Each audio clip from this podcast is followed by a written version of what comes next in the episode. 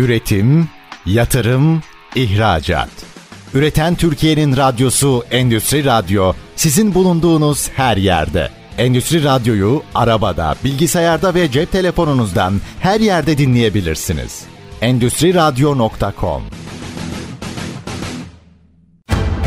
Çetin Ünsal'ın hazırlayıp sunduğu Reel Piyasalar programı başlıyor.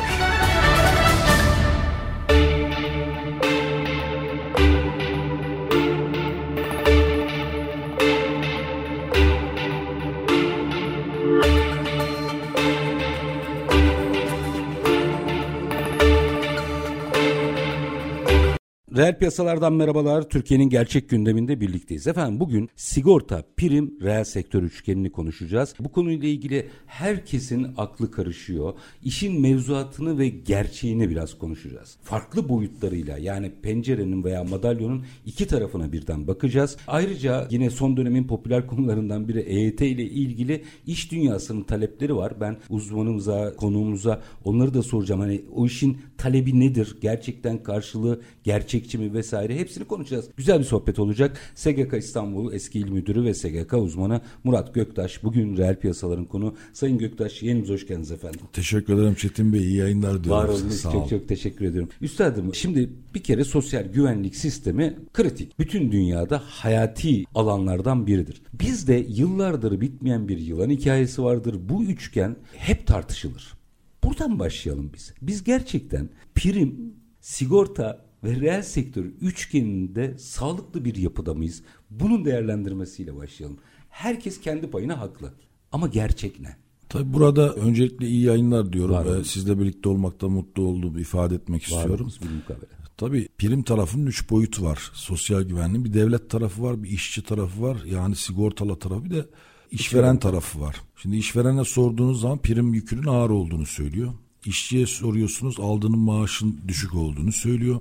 Devlet de bunu finanse etmekten, sürekli hazineden belli bir finansman aktarmaktan dolayı bir yorgun düşüyor. Dolayısıyla baktığınız zaman sistemin aslında iyi işlemediğini, sistemin üç tarafında bu konuda çok e, mutlu olduklarını söyleyemeyiz. Yani herkes mutsuz olamaz değil mi? Birinin tabii, mutlu olması lazım. Tabii bunun temel sebebi şu: dünyada sosyal güvenlik sistemlerinin iyi dönebilmesi için ortalama dört kişinin prim ödeyip bir kişinin emekli aile alması gerek. Yani şöyle düşünün, bugün iki bin küsür lira civarında, iki bin yetmiş iki bin seksen lira civarında aylık asgari ücret üzerinde prim ödendiğini düşündüğünüz zaman biraz iki bin yüz lirayı da geçebiliyor iş kazası meslek hastalığı hmm. primine göre.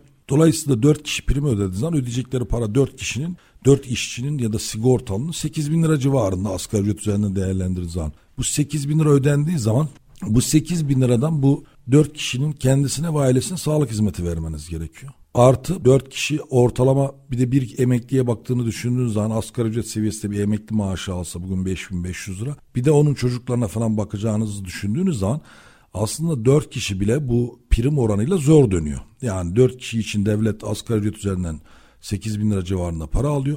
Bu sekiz bin lirayla aktif çalışırken bu dört kişinin sağlık güvencesini sağlıyorsunuz, ilacını karşılıyorsunuz.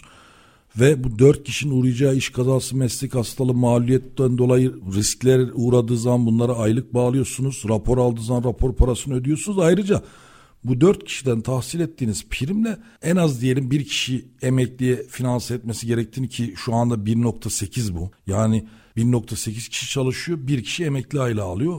O aktüeri aktif pasif dengesi çok aleyhte bir durumda şu anda. De bir olması lazım normalde. Ya dünyadaki sosyal güvenlik sistemlerinde ortalama dört kişi çalışır, bir kişi emekli aile alır. Bizde şu anda bir virgül sekiz kişi çalışıyor, bir kişi emekli aile alıyor. Dolayısıyla işveren bu yüzden çok prim ödediğinden dert yanıyor. Dolayısıyla bir virgül sekiz kişinin ödemiş olduğu primden yeterince aylık almadığına ilişkin sigortalıların, emeklilerin şikayetleri var. Dolayısıyla bu sistemde dönmediği için devletin de sürekli hazineden bunu finansmanını sağladığı bir yapı var. O zaman ne yapmanız gerekiyor? gerekiyor. Kayıt dışı istihdamla ciddi mücadele etmeniz gerekiyor. Kayıt dışılığı aşağıya indirmeniz gerekiyor. Biraz sigortalı tabana yaymanız gerekiyor. Biraz belki de sigortalı sayısını arttırabilecek, işsizliği düşürüp sistemin içine katabilecek bir şeyler yapmanız gerekiyor. Şimdi biraz sonra E Y T'yi konuşacağız ama dünyada birçok ülke bunu aslında şeyle de çözmüş. Yani biraz emekli yaşlarını biraz yukarılara çekmiş. Hı hı. Orada da sistem şöyle çalışır. Yani otuz yıl çalışırsanız on on beş yıl bandında bir emekli aile almanız gerekiyor. Ama Türkiye'de eski dönemlerde çok genç yaşta emekli olmuş insanlar. Genç yaşta emekli olunca diyelim beş bin günde emekli oluyor. beş bin gün dediğinizde on dört yıla falan tekabül ediyor. İşte on beş yıl tam beş bin dört yüz güne denk geliyor. Dolayısıyla siz on beş yıl dolu dolu çalışıyorsunuz ama yaklaşık yirmi yirmi beş yıl sigortalının kendisi aylık alıyor, vefat ediyor, eşi alıyor. Eşiden sonra eğer evlenmemiş kızı varsa ya da üniversiteye giden yirmi beş yaşına kadar erkek çocukları alıyor. Çalışamayacak durumda engel olan erkek çocukları da ömür boyu alabiliyor. Şimdi bunların hepsini düşündüğünüz zaman bu sistemin kurgusunun biraz daha yeniden yapılması gerekiyor. Yani bir çalışma süresi aktif sigortalılıkla emeklilik süresi pasif sigortalının yeniden bir değerlendirilmesi. İki, kayıt dışı istihdamla ciddi mücadele edilerek ki bu cezayla çok fazla olabilecek bir şey değil, eğitim. Yani eğiteceksiniz. İnsanların sosyal güvenlik anlamında bu sosyal güvenliğin ne kadar önemli olduğunu anlatmanız gerekiyor ki. Cezalandırmadan çok teşvik edici unsurlarla devreye. Tabii tabii. Yani mesela işverenlerin prim ödeme alışkanlığını en çok geliştiren konulardan bir tanesi yapılan ankette peşini ödediğiniz zaman, düzenli ödeme yaptığınız zaman yüzde beşlik bir indirim var. Bu indirim ciddi anlamda prim ödeme alışkanlığını geliştirdi. İnsanlar hatta bir dönem parası olmadan kredi çekip primlerini ödemeye başladılar. Dolayısıyla bu alışkanlığı bir şekilde geliştirmeniz gerekiyor. Eğitimler de önemli. Mesela iki bin sekiz ve iki bin on iki iki bin on üç arası oldukça yoğun bir eğitim verilmişti. Bu sosyal güvenlik bilinciyle ilişkin çizgi film karakterleri oluşturulmuştu. Radyo programları, televizyon programları, işte askerden terhis olacak askerlerin sosyal güvenlik anlamda bilinçlendirilmesi için askeri kışlalarda eğitimler ve benzeri konularla sosyal güvenlik bilinci biraz tabana yayılmıştı. Hı hı. Dolayısıyla ne yapmanız gerekiyor? Sosyal güvenlik bilincini yaygınlaştırıp kayıt dışıyla mücadele edip sistemin içine çalışmak isteyen veya çalışanların tamamını entegre edip aktif pasif dengesini yani üç buçuk dört kişiye çıkartacaksınız çalışanı. Emekli sayısı da bir kişi olacak. Dolayısıyla sistem anca o şekilde dönüyor. Aksi takdirde hem işverenin üzerine yük biniyor. Bu yüke rağmen sigortalılar yeterince aylık Tatmin almadıklarını, oluyor. Asgari ücretin altında aylık aldıklarını ve geçinemediklerini söylüyor. Devlet tarafına bakıyorsunuz, devlet de haklı, devlet de hazineden ciddi bir finansman sağlıyor sürekli sosyal güvenlik açıklarıyla ilgili. Onun için bu kurgunun çevrilebilmesi için dünyada birçok örnek vardı. Bu örneklerde baktığınız zaman o ortalama biraz önce de söylediğim gibi tekraren söyleyeyim. Yani dört kişi civarında çalışanın bir kişi bir emekliye bakması gerekiyor. Bu sistemi kurgulamak için de ne gerekiyorsa onun yapılması gerekiyor. Üstad, şimdi birkaç noktayı bu anlattıklarınız ölçüsünde açmak isterim. Bunlardan birincisi dörde bir bence önemli bir oran. Şeyi hatırlıyorum ben seksenlerde iş yürüyordu. Biz bu doksanların başında bir erken emeklilik meselesi yaptık. O zamana kadar artı veren S G K bir anda terse dönmeye başladı. Demek ki orada bir hatayı yaptık bir kere. O dakika bir gol bir. Onu bir kenara bırakalım. Sonra galiba şimdi ismini söylemeyeyim elli yedinci hükümet zamanındaki bir bakanlardan birinin müsteşarı bir KOBİ zirvesinde şunu söylemişti. Çünkü işverenlerin hep şöyle bir iddiası var. Ya daha ödenebilir kırın. İnanın daha çok prim ödenecek. Bunu diyordu o zaman e, müsteşar. Biz biz de böyle olacağını düşünüyoruz. Ama bunu maliyeye anlatamıyoruz. Ya ödenmezse kısmı büyük bir soru işareti oluşturuyor. Yani devletin kendi nakit dengesi açısından baktığınızda. Siz sahayı iyi biliyorsunuz. Gerçekten daha ödenebilir primlerle daha çok prim toplayabilme şansımız var mı? Bir kere bu konuyla ilgili görüşünüzü merak ederim. Yani şimdi biraz önce geçmişe biraz bakarsak sorun şuydu aslında bin dokuz yüz ellilerde işte sosyal güvenlik sistemi kurulduğu zaman yaklaşık yirmi yirmi beş yıllık şart o zaman da vardı. yirmi yirmi beş yıl boyunca prim topladınız ve emekli maaşı ödemediniz. Dolayısıyla birincisi muhtemelen o dönemde toplanan primler iyi değerlendirilemedi. Finansman olarak. Yani. Tabii ya primler Döndürmek. primlerin Anladım. iyi işletilmesi Hı. gerekiyordu ki o primler üzerine koyarak gelsin. Tabii. Ama siz Şili, Peru'da mı Şili'de mi bu fonlar fonlar yatırımlarda tabii, değerlendiriliyor. Tabii fonlarla birlikte yatırıldı. O zaman bu tam işletilemedi. Birinci sorun o. İkinci sorun siyaset sosyal güvenlik sistemi sistemine Türkiye gibi ülkelerde çok müdahale ediyordum. İşte bin dokuz yüz doksan iki yılında yanlış hatırlıyor musunuz Süleyman Demirel evet. hükümeti döneminde bir anda seçimlerde yaş şartı kaldırılınca bir anda insanlar çok genç yaşta emekli oldular. Ben o dönem tartışmaları hatırlıyorum. Cumhurbaşkanı Özal yapmayın, yapmayın diye uyarmıştı. Evet onu. Ya bu seçime malzeme olmaması gerekiyor. Niye işte neticede bizim geleceğimizle çocuklarımızla ilgili bir konu. doksan ikide bu yaş şartı kaldırılınca birden işte otuz sekiz yaşında emekli kadınlar, kırklı yaşlarda erkekleri görmeye başladı. Türkiye'de işte yaş ortalamasını bugün erkeklerde yetmiş sekiz yetmiş dokuz, kadınlarda seksen dört olduğunu düşündüğünüz zaman bir insan otuz sekiz yaşında emekli olduğu zaman yaklaşık kırk lira yakın emekli aile ödüyorsunuz.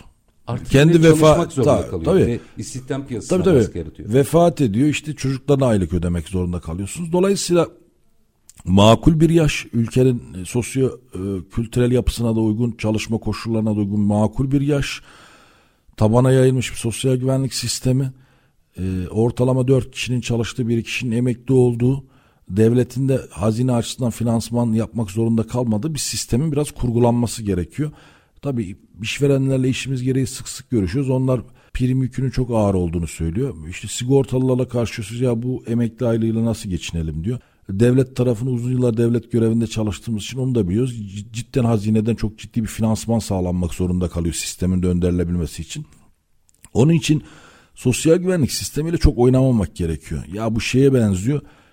Titanik gibi bir gemiyle hızlı manevra yaparsanız çok ciddi bir sıkıntı yaşarsınız. Yani çünkü büyük bir yapı. Devlet bütçesinden farklı bir bütçe, özerk bir bütçe sosyal güvenlik kurumunun bütçesi. Dolayısıyla çok ciddi bir devlet bütçesinin yarısından fazla bir sosyal güvenlik kurumunun bütçesi var. Şimdi bu bütçe üzerinde yüzde birlik oynama bile çok ciddi bir mali yük getiriyor. Onun için bunun iyi kurgulanması ve devlet mantığıyla yönetilmesi lazım. Yani çok siyaset değiştikçe Değişim bakış olabilir. Açılarının değiştiği, işte emeklilik yaşlarının değiştiği, prim oranlarının değiştiği değil ama oturulur bir model kurgulanır. Bu modelde nasıl döndürülebilir Türkiye koşullarını, kaç kişi çalışması gerekiyor, kaç kişi emekli olması gerekiyor, işte ne kadar süre emekli aylığı alması gerekiyor, bunun iyi kurgulanması gerekiyor. İşte işverenler dinlenmesi lazım, primi onlar ödüyor, işçi adına da olsa primi işçinin priminde, işverenin priminde. Aslında fiilen işveren ödüyor yani. Mesela dünyada evrak bu üzerine... partiyon parayı alıyor işçi veya çalışan diyelim. Dünyada değil. Çeşitli modeller var. Mesela İskandinav ülkelerinin bir kısmında prim diye bir şey yok. Vergi toplanıyor, ciddi bir vergi. İşte yüzde kırk beş elli'lere varan bir vergi alınıyor ve sosyal güvenlik sistemi de bu vergi sisteminden finanse ediliyor. Bazı ülkelerde Şili modeli gibi dediğimiz işte Güney Amerika ülkelerinde prim sistemi var. Oralarda prim toplanıyor. Fonlarda işletilerek, hatta yabancı ülkelerdeki fonlara da yatırım yapıyorlar. Dolayısıyla bu fonu işletilerek çevriliyor. Çeşitli modeller olabilir. Bu modeller incelenebilir ama Türkiye'de belki kendine münhasır bir model de oluşturulabilir. Çünkü çalışma alışkanlığı, sigortalı olma alışkanlığı falan biraz kültürel yapıyla da ilgili bir konu. Çünkü bir Orta Anadolu'daki sigorta bilincine göre Trakya'daki sigorta bilinci çok yüksek. Doğru. Trakya'da sanayileşme biraz daha erken ve çok sayıda fabrika olması nedeniyle sosyal güvence bilinci çok yatkın. Mesela kardeş kardeşi şikayet ediyor sigortası çalıştırıldığı zaman. Ama Anadolu'da bunu bir işte şikayet etmeyi, çok özür dilerim, gambazlık gibi, ihanet gibi gördükleri için, biraz farklı değerler olduğu için orada mesela sigorta bilinci de biraz düşük. Bu şikayet etme mekanizması da biraz zayıf olduğu için mesela Anadolu'da sigortalılaşma yeni yeni oturmaya başladı ama Trakya'da ben müfettiş olduğum dönemlerde iki binli yıllarda giderdim. Herkes sigortalıydı. Sigortalılık bilinci oldukça yüksekti. Çünkü aslında bu bir e, gammazlama e, değil, bir kamu hakkını korumadır. Tabii tabii. Yani bu herkes birbirini bu şekilde şikayet ederse sisteme oturur yani. Şikayet etmezseniz, bunu bir yanlış anlaşılır gibi bir bakarsanız uzun süre sosyal güvencesiz çalışmak durumunda kalıyorsunuz. O zaman da zaten haksız rekabet vesaire bir tabii, sürü tabii. mağduriyet gündeme geliyor. Bunu birazcık daha detaylandıralım, açalım ama minik bir araya gideceğim. Aranın ardından devam edeceğiz. Efendim, sigorta prim reel sektör üçgenini konuşuyoruz. Konuğumuz S G K İstanbul Eski İl Müdürü ve aynı zamanda S G K uzmanı Murat Göktaş. Kısa bir ara, lütfen bizden ayrılmayın. Üretim, yatırım, ihracat. Üreten Türkiye'nin radyosu Endüstri Radyo, sizin bulunduğunuz her yerde. Endüstri Radyo'yu arabada, bilgisayarda ve cep telefonunuzdan her yerde dinleyebilirsiniz. endüstri radyo nokta com. Kısa bir aranın ardından biz arada sohbete de devam ediyoruz. Reel Piyasalar devam ediyor. S G K İstanbul Eski İl Müdürü, S G K uzmanı Murat Göktaş'la birlikteyiz. Şimdi bir kere ortada matematik var. Matematiğin içinden çıkamıyoruz. Bu çok net. Sözlerinizden de bunu çok net anlıyorum. Bir şeyi daha çözemiyorum. Bu tamamıyla bir beyin fırtınası diye soracağım bir şey bu. Üstad, başka bir yerden söyleyeceğim. Siz bir e, satın almacısınız diyelim. Gidip bir üründen üç tane aldığınız fiyatla otuz tane aldığınız fiyat aynı olur mu? Olmaz. Hmm.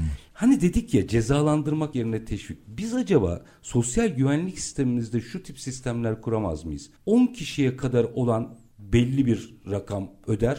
Ondan sonra kademeler koyabiliriz. elli kişi çalıştırıyorsan birim başına, kişi başına primin şu kadar düşecek. yüz çalıştırıyorsan kişi başına şu kadar düşecek gibi. Aslında çalışan sayısını arttırdıkça birim maliyeti azaltacak sistemleri tartışamaz mıyız? Bizde çünkü bir kişi de çalıştırsanız, bin kişi de çalıştırsanız aynı parayı ödüyorsunuz. Ya aslında öyle değil Çetin Bey tam olarak. Yani işverenler bunu aslında böyle olmadığını uyguluyorlar. Ama birisi anlatınca ha öyle mi diyor. Şimdi altı bin yüz on bir sayılı yasa var. Teşvik yasası. Onun dışında birkaç tane, yaklaşık yirmi bir tane teşvik var Sosyal Güvenlik Kurumu'na. Bu teşviklerin temelinde birkaçı hariç, bir tanesi işte kadın işçi çalıştırma, bir tanesi genç işçi çalıştırma ile ilgili ama hepsinin temelinde ilave işçi çalıştırma var. Bugün her ortalama, diyelim bu sene ortalamanız onda on birinci adamı aldığınız zaman işveren hissesini, ki yani neredeyse bin iki yüz bin üç yüz liraya tekabül ediyor. Bu rakamı devlet karşılıyor şu anda, Sosyal Güvenlik Kurumu karşılıyor. Bunun daha çok anlatılması lazım. Tabii. Şu anda işverenlere bakın mesela, ortalama bir işveren, işte yüz kişi çalıştıran bir işveren ayda seksen bin lira yüz bin lira civarında sosyal güvenlik teşviği alıyor. beş puanlık indirim dışında. Hı hı. Bunu almasının sebebi şu: eğer ortalaması yükseliyor veya sabit kalıyorsa bu teşvikten yararlanıyor, ama diyelim on kişi işten çıkarttığı zaman bu teşviklerden yararlanamıyor. Geçen yıl ortalamanız yüzde doksana düşerseniz teşvikleriniz bitiyor, ama geçen sene yüz iken yüz bir, yüz iki, yüz üçe çıktığınız zaman her ilave aldığınız kişiden dolayı çok ciddi sigorta teşvikleri ya var. Aleni olmasa teşviklerde aslında bu yapılıyor diyorsunuz. Tabii tabii yapılıyor. Neticede burada istihdamı teşvik eden birçok faktör var. Mesela bunun dışında ne var? Çalışma Bakanlığı İşkur üzerinden düzenlediği işbaşı eğitim programları var. altı ay boyunca bunların ücretlerini İşkur ödüyor. Daha sonra bunun yüzde ellisini şey yapmak zorunda kalıyorsunuz. Sadece istihdam etmek zorunda kalıyorsunuz. Bu da şunu sağlıyor size: İşte işçi ihtiyacınız var, on tane ilave personel aldınız. Devlet de diyor ki bu altı ay boyunca bunların ben ücretini size ödeyeceğim. altı ay bittikten sonra bunun yüzde ellisini istihdam edeceksiniz diyor. Bu on kişinin içerisinde işinizi yarayabilecek kalan beş kişiyi istihdam etme zorunluluğunuz var. Dolayısıyla aslında birçok teşvikler var. Bu teşvikler sadeleştirilemediği için işverenler neyi alıp alamadıklarını bilmiyor. Peki sadeleştirilebilir mi derseniz, çok da sadeleştirilemiyor. Niye sadeleştirilemiyor? Benim görevde olduğum dönemlerde de katıldığımız toplantılarda, Dış Ticaret Odası, Sanayi Odası'nda, işveren kuruluşlarında evet birçok teşvik var ama ya bunu bir sadeleştirir, biz bu işin içinden çıkamıyoruz diyor, ama çok da kolay değil. Şundan dolayı kolay değil: bir, teşvikler belli meslek gruplarına veriliyor. Yani diyelim yazılımcıya ihtiyacı var ülkenin, yazılımcı çalıştırana teşvik veriliyor. Veya bölgesel olarak mesela ne diyoruz? Yaklaşan bir İstanbul depremi var. Sanayinin İstanbul dışında Anadolu'ya doğru kayması gerekiyor. İşte göçün de bu şekilde önlenebilecek. O zaman diyor ki işte atıyorum işte Amasya diyor dördüncü bölge, Tokat beşinci bölge, Bitlis altıncı bölge diye bölgelendiriyor. Oraya gittiğiniz zaman ödediğiniz primler düşüyor, vergiler düşüyor, yaptığınız yatırımları yatırım teşvik belgesini geri alabiliyorsunuz. Dolayısıyla bölgesel anlamda tek tip bir teşvik yapamıyorsunuz. Başka bir neden teşviklerini sadeleştirilemez, hedef kitleler farklı. İşte genç işsiz oluyor, diyor ki gençleri çalıştırırsanız bu teşviği veririm diyor. Orada gaye ne? Gençlerin işe alınmasını sağlamak. Veya işte kadınların İstihdam içerisindeki oranların düşük olması nedeniyle kadın istihdamını arttırmak için diyor ki kadın işçi alırsanız, sigortalı alırsanız buna ilave vereceğim diyor. Bunun gibi birçok mekansal farklılıktan dolayı, yani bölgesel farklılıklardan dolayı teşvikler farklı olabiliyor. Hedef kitlesi farklı olmasından dolayı olabiliyor. Finansmanını sağlayan kurumlar farklı olabiliyor. Mesela hmm. Avrupa Birliği diyor ki siz kadın istihdamınız düşük, Avrupa Birliği'ne hazırlık sürecinde diyor kadın istihdamını arttırmanız lazım. Biz de eğer kadın istihdamı yaparsınız atıyorum buna bir finansman sağlayalım diyor. Dolayısıyla kim sağlıyor? Avrupa Birliği veya İşkur veya Hazine. Veya İşkur diyor ki ben size işsizlik ödeneği ödeyeceğim, işsizlik ödeneği alan birisini işe alın, ona ödeyeceğim işsizliği işveren olarak size vereyim diyor. Dolayısıyla nedir? İşsizlikle mücadele anlamında İşkur'un teşvikleri var. Bunun dışında İşte beş puanlık düzenli ödeme alışkanlığını geliştirmek için Hazine diyor ki düzenli ödeyenlerden ben beş puan indirimli alacağım diyor Sosyal Güvenlik Kurumu. Bunun amacı ne? Düzenli ödeme alışkanlığından prim tahsilatını kolaylaştırmak ki hazineden gelecek finansmanı azaltmak. Dolayısıyla Hazine bunu finanse ediyor beş puanlık kısmını, ki bu beş puanlık peşin ödeme indiriminden dolayı tahsilatı kolaylaştırmak gibi. Dolayısıyla bir sürü teşvik var ama bu teşvikler çok iyi bilmiyor işverenler. İşte iyi bilmiyorsak o zaman sadeleştirin diyor. Sadeleştirmeyle ilgili de hedef kitlenin, bölgelerin, işte çalışanların cinsiyet farklılıkları ve benzeri nedenlerden dolayı bunu çok sadeleştirmek de mümkün değil, ama Bunun iyi anlatılması gerekiyor diye düşünüyorum. Bu söylediğinizden şöyle bir ihtiyaç olduğu ortaya çıkıyor. Zaman zaman yapılıyor bu ama biraz yaygınlaştırmak lazım sanıyorum. Belki odalarda, borsalarda, illerde sürekli ve daimi S G K tarafından, sizler zamanda yaptınız bunu biliyorum, sürekli briefing verilmesi gerekiyor. Çünkü ne kadar bilirse insanlar, eğitim diyelim buna, o kadar çok orada bir teşvik varken işverenin başvurmaması mümkün değil. Hiçbir işveren bunu göz ardı edemez. Demek ki yeterince farkındalık yok. Eğitimleri mi arttırmamız lazım bizim? Ya aslında eğitimler de yapılıyor. Ben mesela İstanbul'da dokuz yılın üzerinde il müdürlüğü yaptım. Her ay düzenli olarak bir yüz yüz elli tane eğitim yapıyordu. Bütün ilçe müdürlüklerimizde zorunlu. Sivil toplum kuruluşları, dernekler, işte sanayi kuruluşları, ticaret odaları, meslek kuruluşlarında eğitim yapıyor. Fakat şimdi biraz bu konuda işverenlerimizi de ufak bir eleştireceğim. Ee, şöyle. Yani neyse onu konuşalım zaten. İşverenlerimizi birebir oturduğumuzdan teşviklerine yararlanmadığını söylüyor. Biz böyle açıklayınca ha onlar da varmış diyor. Çünkü eğitimlere işverenlerimiz katılmıyor. Yani mesela ticaret odasına bile gittiğiniz zaman sigortaya, vergiyle ilgili bir eğitimi ya mali müşavirini gönderiyor, ya İK'cısını gönderiyor, ya insan kaynaklarını. Bir günde gideyim acaba ne alıyoruz falan. Daha sonrasında biz böyle konuşunca işte İK müdürünü veya muhasebe müdürünü arayıp ya biz bu teşvikten yararlanıyoruz. Evet faydalanıyoruz Murat Bey diyor. Ha ben bilmiyordum falan diyor. İşverenlerimiz yararlanmadıklarından dert yanıyor ama aslında birçok şeyden yararlanıyor fakat bunları çok işlerin doğal olarak takip edememelerinden kaynaklanıyor. Bunu yadırgamıyorum da niye? Siz şimdi bir kalem üretiyorsunuz diyelim, işveren şunu düşünüyor. Kalemi ucuza mal etmek, ham maddeyi bulmak, bunu hızlı imal etmek ve bir pazar bulup bunu satmak. Konsantrasyonu burada. Bunun primi, vergisi, işte destek hizmetleri vesaire, bunlar yardımcı işler. Bunlarla çok zaman kaybetmiyor. Yani işi kalem üretip satmak. Onun için bütün konsantrasyonu ham madde almak, bu ham maddeden mamul üretmek, nihai mal haline getirip bir pazar bulup bunu satmak iç piyasada veya dış piyasada. Dolayısıyla bunlara çok ayıracağı zaman yok. Bütün motivasyonu burada. Oysa zaman zaman bu devlet teşvikleri, vergi ve sosyal güvenlikle ilgili veya çalışma hayatıyla ilgili teşvikleri ufak bir zaman ayırıp kendisi de bakabilir. Gerçekten yararlanıyoruz mu, yararlanmıyoruz mu, eksik yararlandığımız bir şey var mı diye bunlara da bakabilir. Eğitim veriliyor ama bu eğitimlere genelde iş yerlerinin alt düzeyde veya müdür seviyesinde katılımlar olduğu için işverenler çok bu konuyu fazla detaylı bilmiyor. O, o yüzden de yararlanamıyoruz. Başka bir problem çıkıyor. Şirketlerin kendi içinde raporlama problemleri var. Bu raporların gidiyor ve bilgi veriliyor olması lazım aslında. Biz bunlardan bunlardan yararlanıyoruz diye. Tabii yani mesela ne kadar prim çıktı, ne kadar vergi çıktı, biz ne kadarını ödedik, devlet teşviğinden ne aldık, işte niye aldık bunları biraz böyle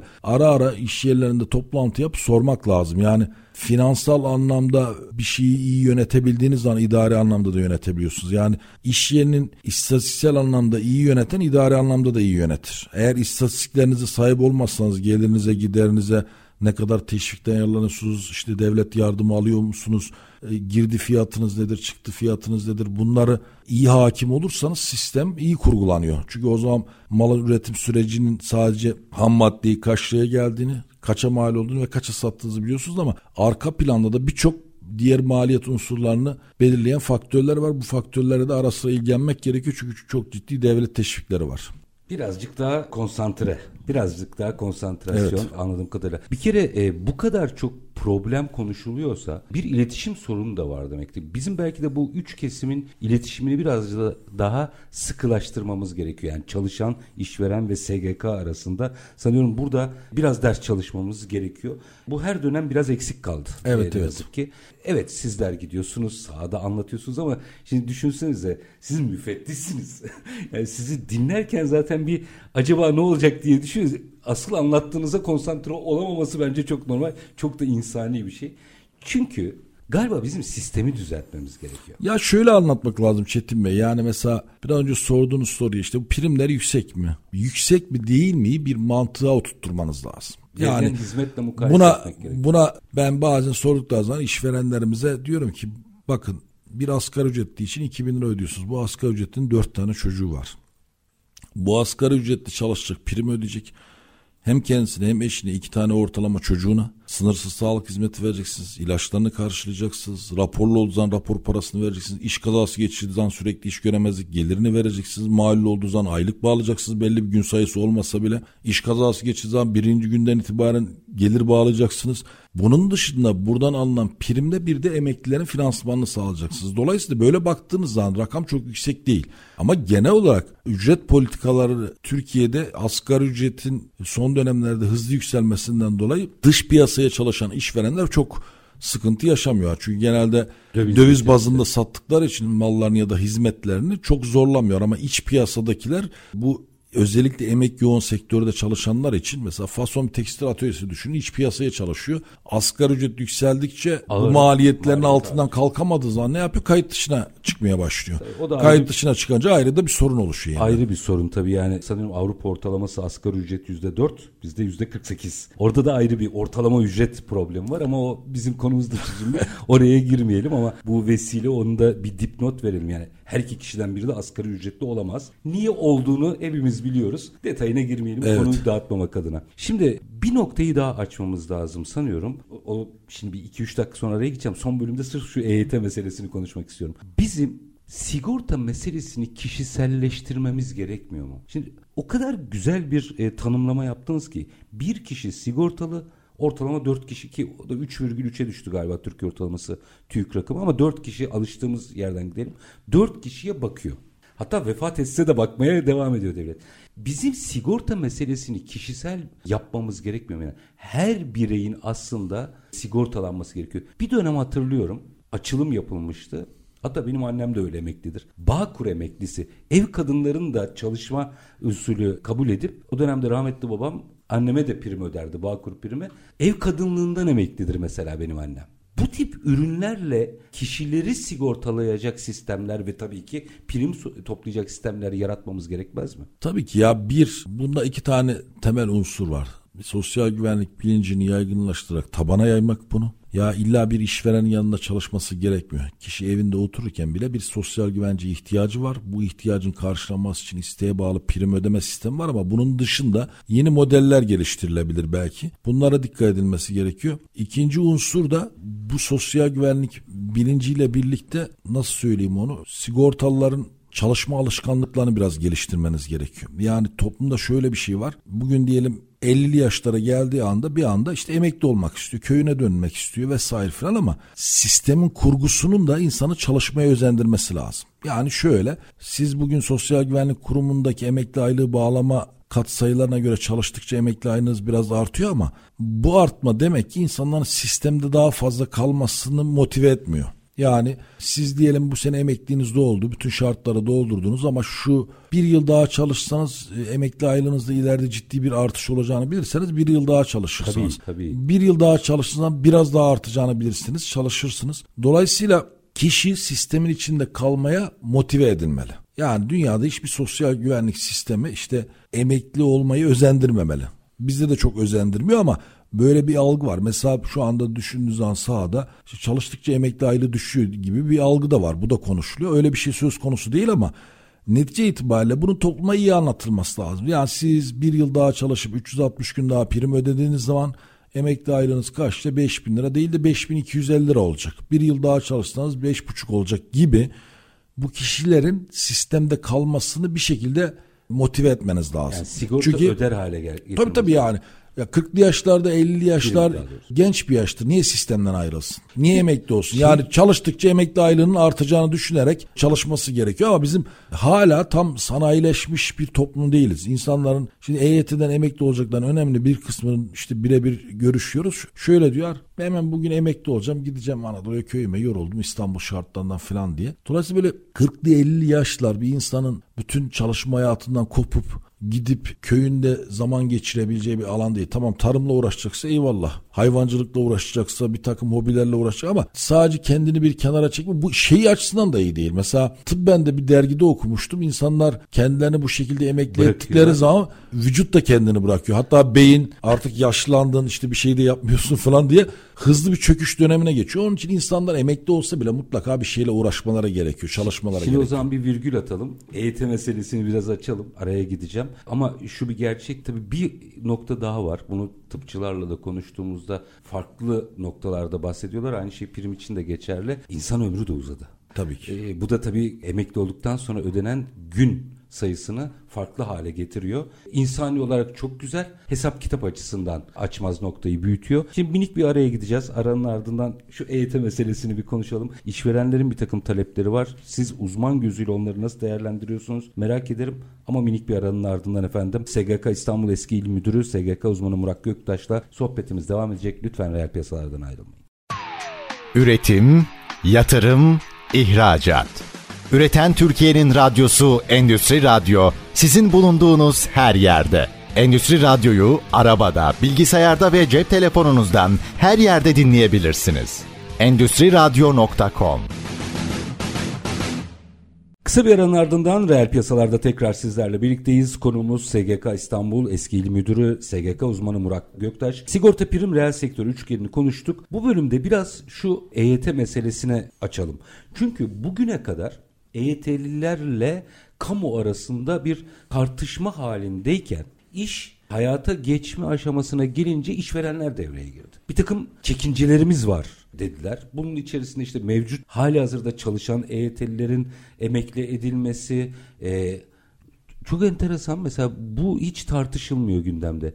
Orada bir de nitelikli kalifiye insanlar var. Onlar iş gücü piyasasından çekilecek. Biz ne yapacağız? Bunun formülü var mıdır bilmiyorum. Onu da soracağım. Yani hem emekli olduktan sonra çalışmaya devam edebilir mi bu insanlar gibi gibi bir takım talepler var. Şimdi özellikle ortaya koydukları bir yol haritası var. Onunla ilgili böyle başlıklar halinde bu ne bu ne yapacağım ama sizin bu konuyla ilgili genel değerlendirmenizi almak isterim önce. Hızlı bir şekilde E Y T nedir onu bir isterseniz Çetin bir, bir hatırlatalım. E Y T sekiz Eylül bin dokuz yüz doksan dokuz tarihinden önce işe girmiş sigortalılar açısından bin dokuz yüz doksan iki yılında yapılan düzenleme ile yaş şartı kaldırılmıştı.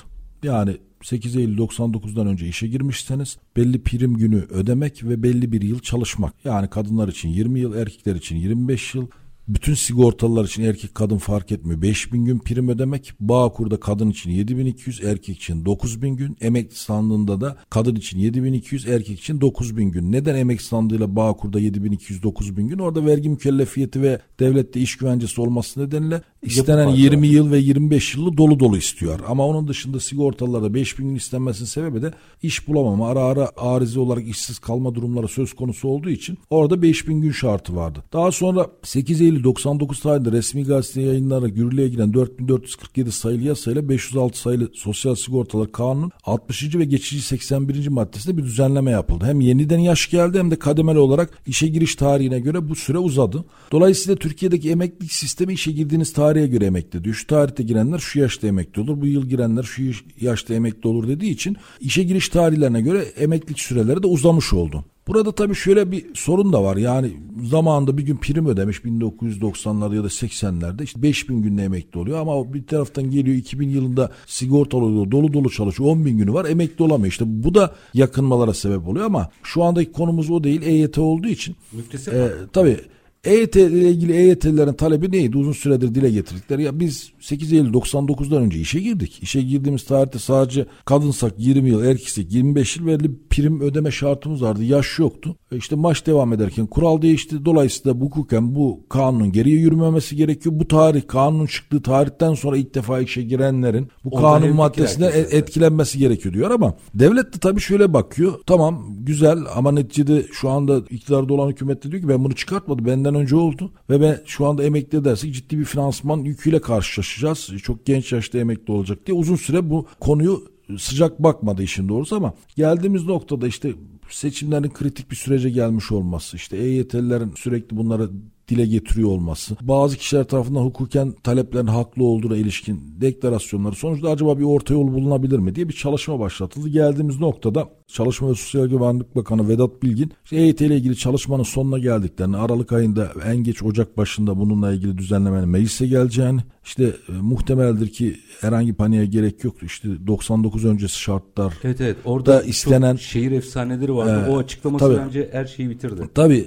Dedi ki yani orada zaten yıl şartı vardı eskiden de, gün şartı da vardı, bir yaş yoktu dedi. Dolayısıyla gün ve yaş değişmeyecek dedi. Dolayısıyla şey gün ve yıl değişmeyecek dedi. Demek ki yaşla ilgili eski sisteme dönülecek gibi zımbi anlam çıkıyor, ters anlamı. Ve ilk etapta bir buçuk milyon kişi bu kapsama giriyor dediği için E Y T'lilerin talepleriyle kısmen örtüşüyor o anlamda. Onlar da aşama aşama tabii, olacağını biliyor çünkü. Yani ilk etapta bugün bu şartları hem yılı hem de günü doldurmuş olan sayı bir buçuk milyon civarındadır zaten. Çünkü bir bin dokuz yüz doksan sekiz ve doksan dokuz yılında giren erkek sigortalar zaten yirmi beş yıllık süreyi zaten doldurmadılar. iki bin yirmi üç ve iki bin yirmi dörtte dolduracaklar. Hatta en son yedi Eylül bin dokuz yüz doksan dokuz tarihinde giren birisi yirmi beş yıllık erkek ise süreyi yedi Eylül iki bin yirmi dörtte dolduracağı için henüz bunu doldurmayanlar var. Yani İki, orada şöyle bir kafa karışıklığı vardı en baştan beri. beş milyon kişi birden emekli olmayacaktı zaten. Ay şöyle E Y T'li sayısı dört buçuk milyon civarındadır muhtemelen ama yani bugün itibariyle emekli olacak bir buçuk milyon ama mesela diyelim sizin beş bin gün isteniyor, dört bin gününüz var. Bu ne anlama geliyor? Yaklaşık üç yıl daha çalışmanız evet. gerekiyor. beş bini ne zaman doldurursanız o şartlardan aynen, o zaman yararlanacaksınız. Veya dediğimiz gibi kadın sigortalı. Bugün bütün kadınlar için çeşitli uzmanlar yirmi yıl doldu diyor ama kadının eğer on sekiz yaşından önce işe girmişse bu yirmi yılın hesabı on sekiz yaşında başladığı için henüz dolmamış olanlar da olabilir az da olsa. Dolayısıyla burada şu öne çıkıyor. Yılın hesabını on sekiz yaşından itibaren başlıyor. Yani kadınsa on sekiz yaşından başlatırsan yirmi yıl eklesin, en düşük kadın yaşı emekli olacaklar da otuz sekiz olabilir. Erkeklerde yirmi beş yıl eklerseniz on sekizi kırk üç olur. Dolayısıyla bu yaşın altında kimse emekli olamaz. yirmi yirmi beş yıl şartı eskiden de var olduğu için. Bir hatırlatma, bu genel bir sistem değil. Sadece o grup için geçerli. Yani o hukukun geriye işlemesinden kaynaklanan mağduriyetle ilgili. Eskiden de vardı çünkü bu. bu Hayır, kastettiğim şu tabii, an için diyorum. Tabii, tabii. Yani böyle devam etmeyecek. Yaş sınırları sabit tabii, tabii, doksan dokuz sonrası için. Yani mesela şöyle bir talep de geliyor. İşte sekiz Eylül doksan dokuzda giren bu yaşta emekli oluyor. İşte ben dokuz Eylül'de girdim. Ben niye uzun çalışıyorum? Çünkü girdiği tarihteki mevzuat öyleydi. Bir yerden başlayacak bu. Ama devlet diyor işte bir gün geç girdim diye on yıl fazla mı çalışacağım diye. Bu emeklilikle ilgili talepler e, muhtemelen devam da edecek çünkü yani hocam, onlarda sonu yok, ama. E, sonu yok bu işin. Dolayısıyla E Y T ile ilgili düzenlemede eğer doksan dokuz öncesine dönülür ise sadece yıl ve prim günü aranacak. Burada dikkat etmeler gerekenler, bir sigortalarda beş bin gün en az doldurmaları gerekecek. yirmi yirmi beş yılın hesabını on sekiz yaşına girdikleri tarihte başlatmaları gerekiyor ama bu tarihten önce çalış- çalışmaları var ise güne ilave edilecek. Yani diyelim doksan altıda girdiniz işe, on altı yaşında, doksan sekizde on sekiz yaşına girdiniz. Sigorta başlangıcınızın yirmi yılın hesabı doksan sekizde başlayacak ama o iki yılınızı güne ilave edilecek. Aylık bağlanırken ona göre bağlanacak. Dolayısıyla burada önemli bir hususta şu, gün eksiği olanlar veya borçlanmayla bu yıl şartını öne çekebilecek olanlar varsa borçlanmalar Aralık ayında yapmalarını tavsiye ediyoruz. Niye? Borçlanma asgari ücretin yüzde otuz ikisi oranında olduğu için hangi dönemde borçlanırsanız o dönemdeki asgari ücretin yüzde otuz ikisi. Dolayısıyla asgari ücreti de muhtemeldir ki Ocak ayında artış bir olacak. artış olacak.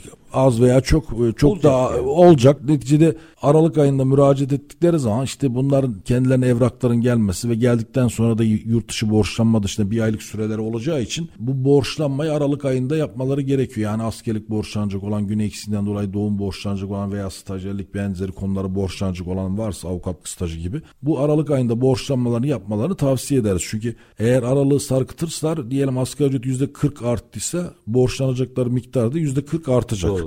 Onun için bugün askerliğine on sekiz ay borçlanan birisi otuz altı otuz yedi bin lira civarında ödeyken kırk beş bin liraya çıkacak. Dolayısıyla bir sigortalı için önemli bir rakam değişikliği olacak. İşveren kaygısı ne? İşverenlerin kaygısı şu. Aslında ilk zamanlar birçok işveren bunun farkına varmadı. Evet, E Y T evet. sadece sigortalılarla ilgili düşünürken aslında iki tane işverenleri bekleyen sıkıntı var. Bir, bir kıdem tazminatı sanıyorum. Bir, şu anda diyelim bin kişi çalıştıran bir işverensiniz. Belki de yetmiş seksen kişi E Y T kapsamında emekli olacak. Bir anda Ocak ayında kucağınızda yeni asgari ücret artışıyla birlikte kıdem tazminatı tavanı da artacağı için kucağınızda belki elli yüz tane kıdem tazminatı isteyen aynı anda sigortalıyla karşılaşacaksınız. Bununla ilgili kredi talepleri var mı? Mesela onunla ilgili belki de bilmiyorum kişisel olarak ne yapılabilir bende diye düşünün. Bir, kıdem tazminatı ile ilgili sadece bu tazminatlar için belki ucuz kredi kamu bankalarında sağlanabilir mi? İki, normalde kıdem tazminatı defaat eder ödenen bir şey. Yani işten çıkar çıkmaz ödenmesi gereken bir şey.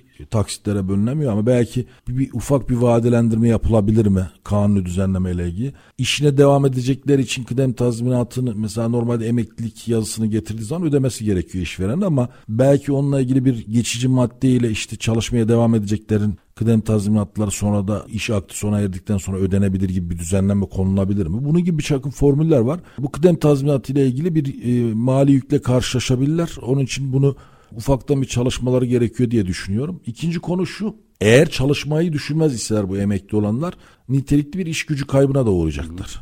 Yani diyelim sizin iş yerinizde eğer emekli olabiliyorsa tam verimli çağ demektir. ellili yaşlar bir imalat sektörü için çok verimli çağlardır. Tecrübe, bilgi birikimi, bilgi birikim, zanaat. Hepsi sanat, hepsi birleşmiş o yaşlarda olgun bir çağa ermiş oluyor. Dolayısıyla bir anda bu işçilerinizi kaybetme riskiyle diyelim ya çalış maaşını verelim tamam emekli aylığında al. Burada da sosyal güvenlik destek primine tabi çalış dersiniz. Acaba çalışır mı? Köyüne döner mi? Böyle bir risk de var. Ya bu emekli maaşlarıyla çalışır ama orada şuna dikkat etmek lazım. Orada kimsenin suçlu duruma düşmemesi lazım. Galiba bir mevzuatsal düzenleme ihtiyacı var orada galiba. Tabii ya orada bir kıdem tazminatı ile ilgili bazı firmalarda özellikle kurumsal firmalarda bu sorun. Şöyle kurumsal firmalarda işe girenler yirmi otuz yıl kesintisiz çalışıyor. Dolayısıyla ciddi bir kıdem tazminatı yüküyle karşı karşıyalar. Ve gerçek maaşında. Ama çok sirkülasyonun olduğu yerlerde zaten en son işte en fazla kıdemi olan iki yıl kıdemi var. İşte son altı ayda girmiş çalışıyor işte emekli olacak kişi falan ödenebilir rakamlar ama işte iş yeri kurumsal bütün haklarını vermiş, işten çıkarmanın oranı düşük, işten memnun oldukları için yirmi yıldır çalışıyor. Bakıyorsunuz beş yüz kişinin dört yüzü on yıl ve üzeri çalışıyor. Dolayısıyla bu işverenler ciddi bir tazminat yüküyle karşı karşıya kalabilirler. Bunun planlamalarını şimdiden yapmalarını tavsiye ediyorum. Nitelikli iş gücü meselesinde çalışmaya devam ederse şu dediğiniz ya bu süreç içerisinde aslında yasal düzenleme olmadan bu ortaya konuldu. Yani eğer E Y T'li ise yani arafta kaldıysa Türkçesi ve çalışırsa sonraki prim gününün bu da iki bin sekiz yılındaki sosyal güvenlik reformuyla gelen bir handikap. Bu sefer emekli maaşının düşeceği söz konusu oluyor. Yok öyle emekli maaşıyla hiçbir alakası yok. Biraz açar mısınız? Şöyle eskiden Bağkur'dan emekliyseniz işte vergi mükellefiyeti ve benzeri ya da çalışırsanız emekli aylığının yüzde onu kesiliyordu. O kaldırıldı şirket ortakları ve Bağkurlar için. Memurlarda kamudan emekliyseniz kamuda zaten çalışamıyorsunuz ama evet. Herhangi bir sosyal güvenlik statüsünden yani Bağkur'dan S S K'dan ya da emek standından emekli olduğunuz işçi olarak bir yerde çalışmak istiyorsunuz. Herhangi bir aylığınızdan bir kesinti olmuyor.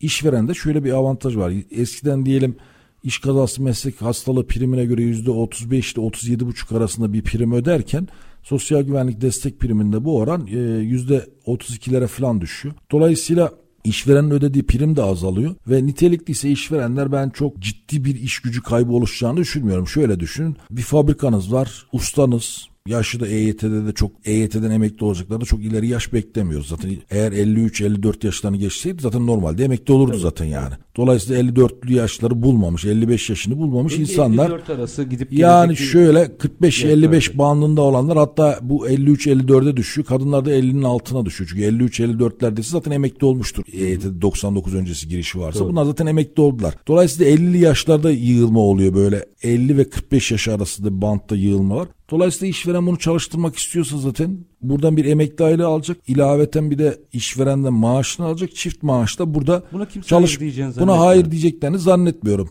Mesele şu çok kurumsal olmayan yerlerde düşük aylıkla çalışan kişiler belki de ya bu aylıklarla bu aylıklarla zaten İstanbul'da verdiğim kirayla zor geçiniyorum. Memleketime gideyim bir iki tavuk besleyeyim işte kira ödemeyeyim biraz domates yetiştireyim diyebilir ama kurumsal firmalarda çalışan çok nitelikli iş güçlerinin çok, çok kaybedileceğini düşünmüyorum. Çünkü işverenler onları kaybetmemek için biraz kesenin ağzını açarlar evet. Muhtemelen yani. Bir de diğeri zaten yani yok pahasına çalıştırıyorsa da zaten çalışan kıymetini bilmiyor demek ki. Şöyle düşün asgari ücretle bir yerde çalışıyorsunuz. İşte Bayrampaşa'da Esenler'de bir yerde çalışıyorsunuz. Ev kirası zaten dört beş bin lira. Şimdi diyecek ki yani dört beş bin lira ev kirası için çalışacağıma gideyim memleketimde kirasız dinleneyim diyecek ama nitelikli böyle kurumsal bir firmada çalışıyorsun. İşte on beş yirmi bin lira elinize para geçiyor. Bir de emekli aylığınız var. İtibar da görüyorsanız muhtemelen çalışmayı tercih edeceklerdir. Süren bitti.